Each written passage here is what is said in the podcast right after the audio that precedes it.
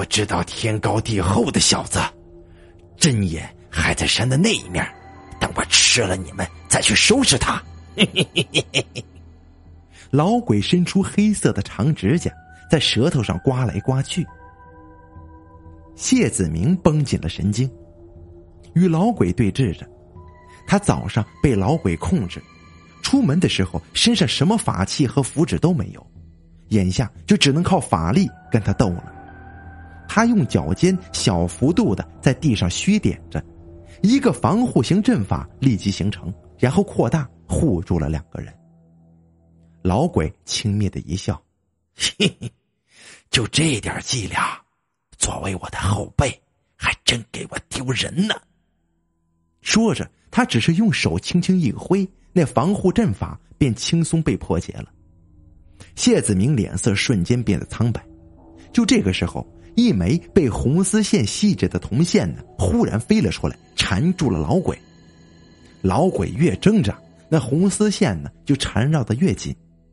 他狠狠的看着出现在自己面前、手里抓着红丝线的另一端的江旭。刚刚，你用计耍我？哼，是又怎么样？江旭冷笑一声说道：“老鬼看着红丝线，却也不怕，手指一动，这十几个红血红僵尸呢，就凭空出现了，向三个人袭了过去。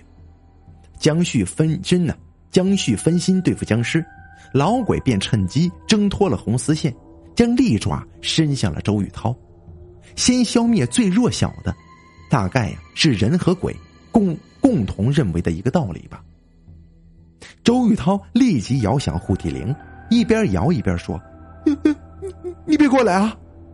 哼，不是说这破铃铛滴上血之后味道让我难以拒绝，我倒是想看看这味道是如何吸引我的。老鬼一步步的逼近周玉涛，你低吗？嗯，你倒是低呀！周玉涛忍住颤抖的双手，咬破手指，将血滴在了护体铃上，铃声伴随着血腥味响了起来。老鬼突然怪笑起来：“哈哈哈哈你倒是摇啊，继续摇！”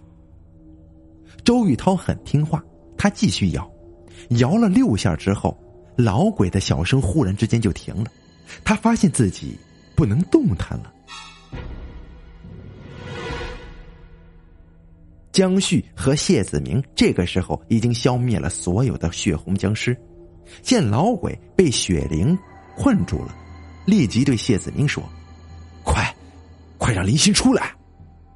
谢子明马上捧出指路明灯，林心从明灯里飘出来，低语道：“尘归尘，土归土，明灯燃，黄泉路开。”两道幽火从明灯中窜出来。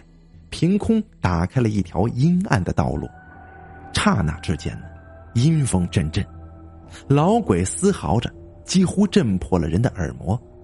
不过呀，这声音没有持续太长时间，很快老鬼的身影就消失在了黄泉路上了。众人松了一口气，林心像是耗尽了力量，鬼魂瞬间化作一道青烟，飘进了指路明灯里呀。老鬼最后是怎么被困住的？谢子明忽然开口问道。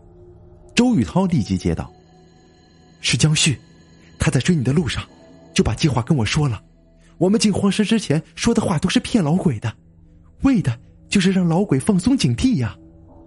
护体灵滴上血的作用，不是味道吸引老鬼，而是，而是在摇摇六下之后形成血灵阵，困住老鬼十多分钟而已呀。”江旭淡淡的补充一句：“那老鬼虽然厉害，不过却太自大了，这也是他最大的缺点。”